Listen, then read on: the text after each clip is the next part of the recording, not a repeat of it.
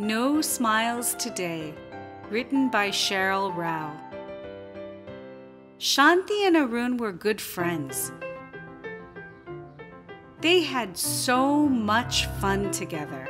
They shared secrets in class. They ran races on the way home. Shanti was always cheerful.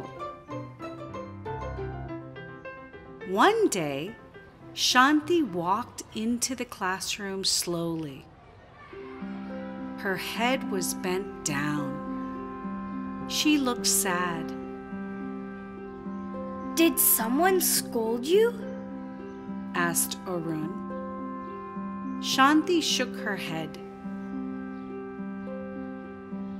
She sat down and did not look up.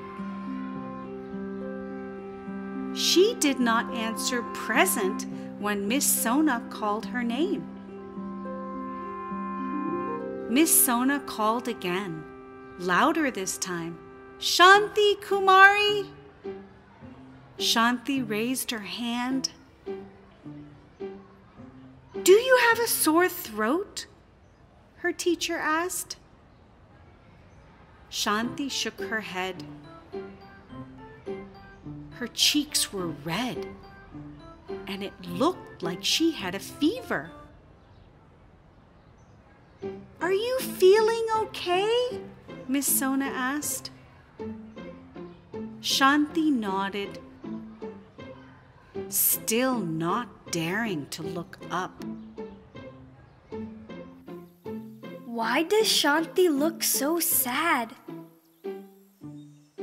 Is your little brother okay? Is your puppy okay? Is your grandmother okay?" Shanti kept nodding her head to each of her friends. She did not look up. Arun wanted to make her smile. He had an idea.